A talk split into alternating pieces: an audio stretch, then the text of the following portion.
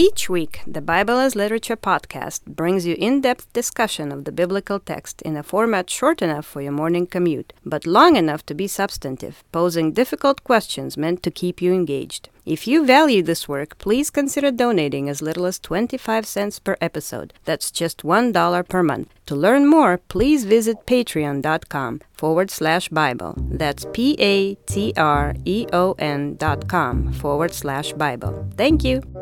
Hi, this is Father Mark Boulos with the Bible as Literature podcast. What does the nation Egypt represent in the Bible? When Scripture mentions Egypt, Assyria, or any country, is it talking about historical empires, or is something more going on? What happens when we understand the nations mentioned in the Bible as characters in a story? Is Egypt a good or a bad character?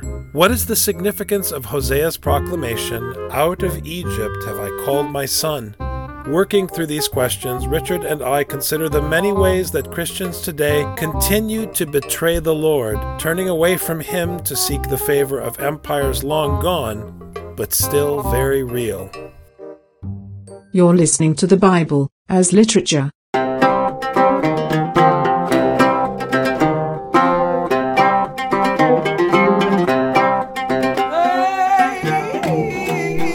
This is Father Mark Boulos. And this is Dr. Richard Benton. and you are listening to episode 34 of the Bible as Literature podcast. We talk a lot about the Bible as literature. It's the title of our podcast, in fact. We don't just talk about it, that's how we've branded this series, this program. And it's important occasionally to take a step back for our listeners and really explain how dealing with the Bible as literature helps to unlock the hidden treasure of the text. You know, the pearl of great price that we hear about in the New Testament is the pearl of the teaching, it's the pearl of the wisdom of the gospel. But that pearl is, I think, hidden away when people don't deal with the text as literature. Somehow, when you approach it as story, setting aside whatever religious background you come from, whichever denomination, whichever group, if you just try to deal with the text on its own terms as story, that's when it really begins to speak to you in different ways and allows you to catch some glimpse of the versatility of the genre and the way in which the writers of the Bible play with symbol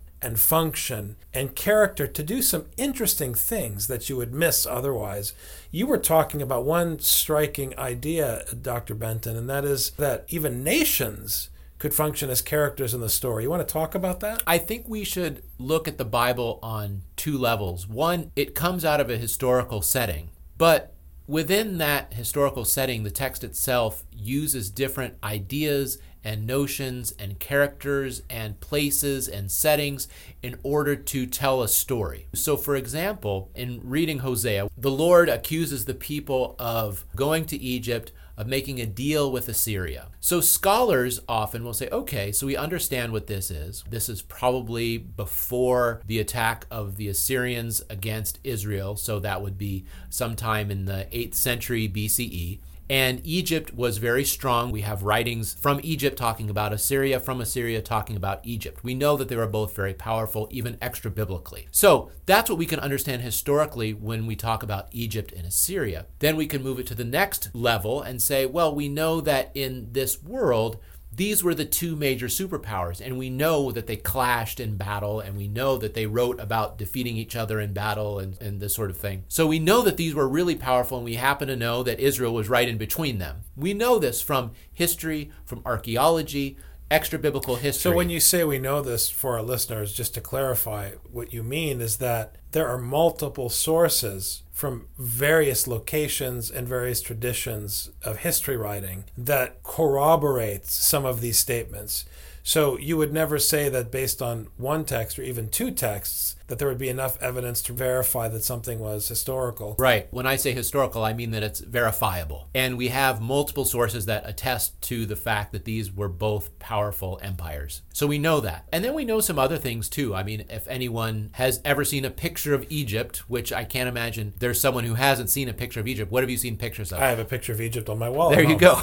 It's a beautiful Coptic map of Egypt drawn out on papyrus. And the picture that you see is the pyramids. And the next picture would be then the giant statues next to the pyramids. And this is at a time when there was no Empire State Building And these were the biggest structures in the world. And this was a very powerful testimony. But unlike the World Trade Center or the Empire State Building, these were not office buildings, these were tombs and they were dedicated to the pharaohs to ensure a good afterlife for these kings of theirs. Well, to ensure the continued tyranny of the kings, as we've talked in the past. Exactly. Recently, I had the opportunity to go to Paris and I went to the Louvre and I got to see some of the monuments that they found in Babylonia and in Assyria, where you see these giant two story carved images of the king holding the head of a lion. They would have these giant carved panels when you would enter into the king's palace, not of wood, of stone.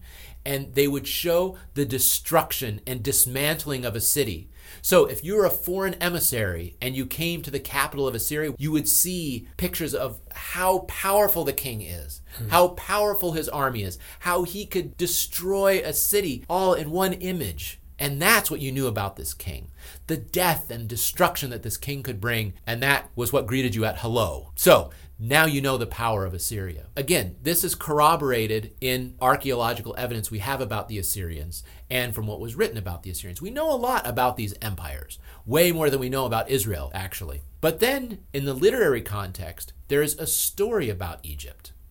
There's a story about Egypt in which Egypt who has a pharaoh, a king, who is not named, just pharaoh. We use it as if it's a proper name, but it's just like saying king. Not dissimilar from Caesar or the Slavic adaptation of the word Caesar, czar. Right. You never talk about a specific individual, you refer to the czar generally. It's a functional term. Right. So in the biblical story, Egypt is a particular place, not just a place that has pyramids, not just a place that produced documents. It is a place where Israel was birthed. Israel was enslaved there significantly in order to build these monuments and these tombs. Whether they actually did or not, we don't know. We can't corroborate that piece of information. We do know they have pyramids, but the story in the Bible says it was Israelite slaves who built them. It was the descendants of Joseph, who used to be friends of Pharaoh, who built them. And the Lord had to muster all of his power in order to defeat the power of Egypt's army and then free Israel in order to become his slaves and to follow his law, in order to become his people. So Egypt performs a function in the story because they are the ones who enslaved them. It was the power of Pharaoh that enslaved them to build monuments to death, monuments that would ensure tyranny unto the ages of ages. So it's interesting when I'm hearing you discuss the role of Egypt in the enslavement of the people to the work of the flesh, which goes nowhere. They're building these monuments that go nowhere. My mind fast forwards to Galatians. What is Paul saying? Because if that's the function Egypt's performing, what is he saying about the leaders of the Jerusalem church and the way in which they've co-opted the Torah? It's fascinating. Mm-hmm. And right. and at the same time, it's ominous to draw those parallels. Well, and we can see that Egypt has a function in the Gospels too. When Jesus is born, where do they flee to? They flee to Egypt, so that the Lord can say, Out of Egypt I have called my son, which is a quote from Hosea. I believe it's chapter 11. Which makes the play in Galatians even more interesting because now you have the leaders of the church in Jerusalem functioning as the taskmasters of slavery and death. And you have Egypt assuming a prophetic function against the inside community, for example, in the Gospel of Matthew. What's interesting about dealing with Scripture as literature is you begin to see that all of these symbols are interchangeable and there can always be a kind of got you moment where you want to start saying, well, we're talking about the nation Egypt. Are we talking about a nation or are we talking about a character, a function, a mode of behavior that can appear anywhere at any time. Anyways, it just it's right. It makes the whole thing take on a whole new level of meaning and well, depth. And it's interesting because in Matthew, how long does Jesus spend in Egypt? Like two or three verses. He just goes there in order to come out. That's it. It's like those first two verses of Exodus. It's like, oh yeah, and then a couple generations happened and then they were enslaved. Okay, let's move on. He compacts several hundred years into three verses. He goes into Egypt simply so that he can be brought out of Egypt. Well, why do you have to be brought out of Egypt? Because Egypt is the land of tyranny in which you were born, right? If this is the case, when Hosea accuses Israel of going to Egypt, the scholar can say, yes, this is a historical place that we know is very powerful and that sort of thing, and you shouldn't go to this powerful place. Okay, but the scholar can't stop there. The scholar has to say, Egypt is the place where you were born and the slavery from which I brought you. So going back there is not just going to Egypt, a place, it's going back to the place of slavery, the place of your birth. And they're equated. We can't stop by saying, oh, yeah, it's a historical place. Hooray, now we know that the Bible is historical. But you say, yes, we know it's a historical place and it served a function in the literary story of the Bible and therefore has a meaning. And because it has this meaning, it says something when Jesus has to scurry away to Egypt and then come right back. This is important. The function Egypt as the place where you were born into slavery becomes a kind of metaphor when Hosea talks about you going back to Egypt, for example, it could very easily have nothing to do with the act of going to Egypt at all. It could be just a way of harassing the Israelite to say, look, you were offered this teaching. This teaching sets you free from the tyranny of human kings and human kingdoms and all of the things that worldly people invest themselves in. You were set free from that, yet, like the people in the story of the Exodus, when you suddenly find yourself at the mercy of God in the wilderness, the slavery to Pharaoh seems more comfortable. So there's a kind of not just a betrayal of the gift that God gave you, but a kind of cowardice where you would prefer to be abused by your taskmaster than to face the terrible freedom in the Torah that is afforded you by God in the wilderness, where you are now the slave of God, which sets you free from worldly abuse. It's a very interesting way of speaking. Once you use those metaphors, you have the ability to speak much more deeply about what's going on there. But then, just when you think Egypt is evil, just when you're convinced that Egypt is the evil character in Scripture, it suddenly becomes the right hand of the Lord's judgment. And it is from Egypt that the Messiah hails in the New Testament. That's no joke, in my opinion. It's just as difficult as the image of Babylon being the manifestation of God's justice in Ezekiel. Because people think of these symbols in strictly literal historical terms, they often miss the bigger point that's being made. How can you say that the son of David, the messianic heir, God's anointed one, is coming from Egypt? You can draw parallels, which some scholars do, and talk about how Israel came out of Egypt into the wilderness and, and, became a nation in exile. So too Jesus was in slavery in Egypt and came out. But I think that there's something else going on. I think that Egypt is actually functioning positively in that story. Positive in that they are the ones from whom you're brought in order to give birth. Maybe this is the best way of putting it. Egypt itself is neither good nor bad. Going to Egypt is bad, leaving Egypt is good. Maybe that's how it works. I don't know. I would have to think about that further, but that could be the well, case. Well, it gets complicated though because again in Matthew, Joseph took his family to Egypt under the Lord's instruction. Ah, true. So what that makes me think is that it's playing with the same symbology, it's playing with the same storyline. It's kind of a mini Torah, as some have said, but it's playing with it. It's doing something different to kind of turn everything upside down. Of course, because one Joseph goes to Egypt, the other Joseph goes to Egypt. And that's a clear right. parallel. When Joseph, the son of Jacob, goes in and Joseph, the father of Jesus, goes in, they both have to be brought out in order for the Lord to form his people. Now, here's my next question I have. If this is how Egypt is to function, look how rich and robust this image of Egypt is. But the Lord does not just accuse them of going to Egypt, he also accuses them of making a deal with Assyria. So, what's wrong with Assyria? Well, Assyria, we know, is a country that was known for its exceeding cruelty in coming into your country and dismantling it, burning it down, and sending your people into exile. These were, as far as I know, the first documented ethnic cleansers that we have where they would come in, kill as many people as they could, the people left over, they would uproot and bring somewhere else in their empire. Stalin learned from these people, okay? This is what they were like. And so they were ones who would come in to roll over your country and destroy it just like they depicted on the walls. This is what they were known for. So why would you make a deal with the ones whose most salient characteristic is their ability to roll over and destroy your people. You're going to go and make a deal with them. Well, of course you make a deal with them because that's who you don't want to come into your country. The last people you want to come into your country are the ones you know who are going to come in and if they come, destroy it. Destroy your city, burn it down, and take everyone into slavery. That's one thing we also have in these wall murals pictures of people being held by the neck with ropes and being led away. Okay? You want to go make a deal with them.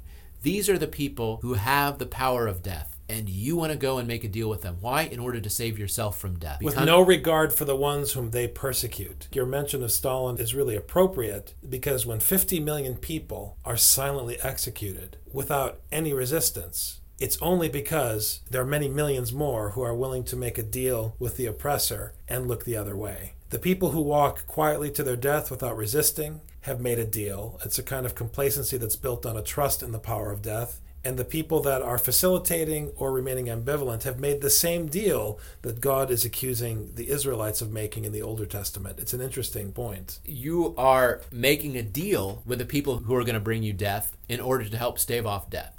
Already, one of the problems in Hosea is that the people are always trying to make a deal with the ones who can bring life and death, everyone except the Lord Who's the act, only one who can bring life? The only one who can bring life and death. He's the only one. He gives you life and he takes away life. He might bring Assyrians in to take away your life, but he's the one who gives and takes away This is life. an interesting point because when discussing the power of death, people forget that the illusion of the power of life, which is what kings try to claim, is not the extent of the fraud. Because the point that is being made again and again in the prophets is that no earthly king would have the power to take the life of anyone were it not the Lord who was pulling the strings. Just like Jesus says to Pilate. Pontius Pilate, exactly. So then what we have in Hosea when it juxtaposes these two, that you're going to Egypt and making a deal with Assyria, what are you doing?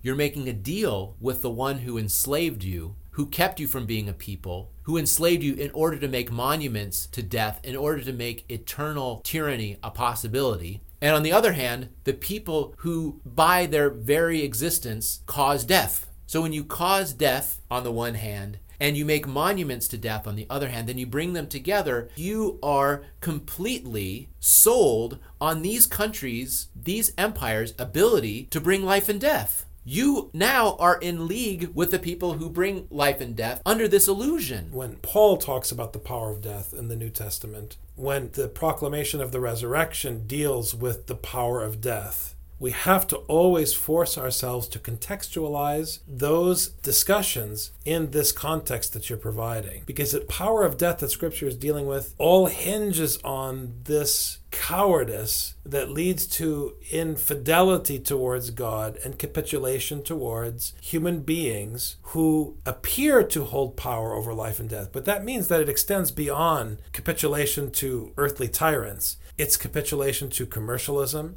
capitulation to wealth, capitulation to anything that perpetuates the illusion that you can avoid ultimately your own end by doing something worldly. This is the beauty of reading the Bible as literature. We're not stuck with an Egypt that existed 3,000 years ago on the banks of the Nile, and we're not stuck with a Assyria that existed between the two rivers. We now have monuments to death and the power to bring death. And once you realize this is the accusation against Israel, then you say, okay, now we can understand something deeper. And I don't believe enough scholars go into this depth in looking at these images because now you say, okay, reader in the United States in the 21st century, yes, we are not making any deals with Egypt. This is true. But are we making deals with Egypt? Are we making deals with those who build the monuments of death? Are we making deals with those that enslaved us before the Lord brought us out? Are we making deals with those things that could kill us that we're trying to stave off so we can be happy in the meantime? And this is the accusation against us, the church in the 21st century, is that we are making deals.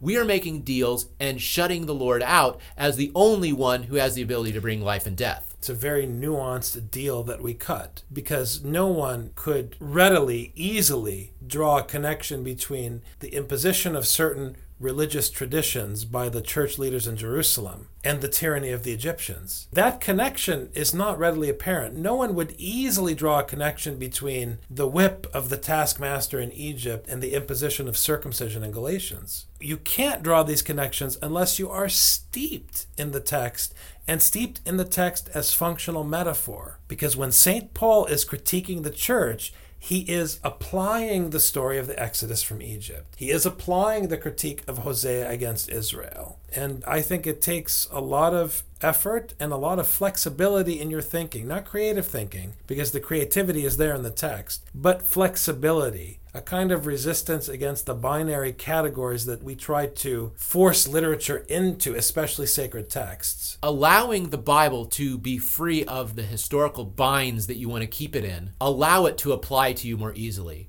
It's so easy to talk about Israel did this and Israel did that and Israel did this, Israel did that. I've heard this so many times. We are Israel. We, the church, claim to be the new Israel, the next Israel, whatever we want to say. We make this claim. Okay, if we make this claim, then we have continuity with this Israel. This Israel, which happens to be the antagonist in the Older Testament. This always amazes me. People try to read the Older Testament through a very limited anti literary lens, for lack of a better word. And they come away thinking it's the story of Israel, and event A happened, event B happened, event C happened, and so now we know the story of Israel. And now we're in event Z. And that's actually incorrect. The Bible is the story of God, it is not the story of his people. The Bible is telling the story of how God, the maker of the heavens and the earth, is repeatedly betrayed and victimized by his own people. That is why ultimately his son is the only victim in the story. It's a very important point. Human beings approach the story with our victim mentality. We try to find the protagonist and project ourselves into the protagonist in the story. So we say, okay, we're Israel. And then we begin to try to make out of Israel a protagonist when the one character into whom Scripture does not allow you to project your ego, God, is the tr- only protagonist and the only victim in the story. We have to then look at our own actions in light of this. The very deals we make to keep us safe betray God. So be very aware of whatever deals you're making that are keeping you safe, that are keeping you comfortable, because these are the root of betrayal against God and are manifestations of your own infidelity. It's been a great discussion this week, Dr. Benton. Thank you. Take care.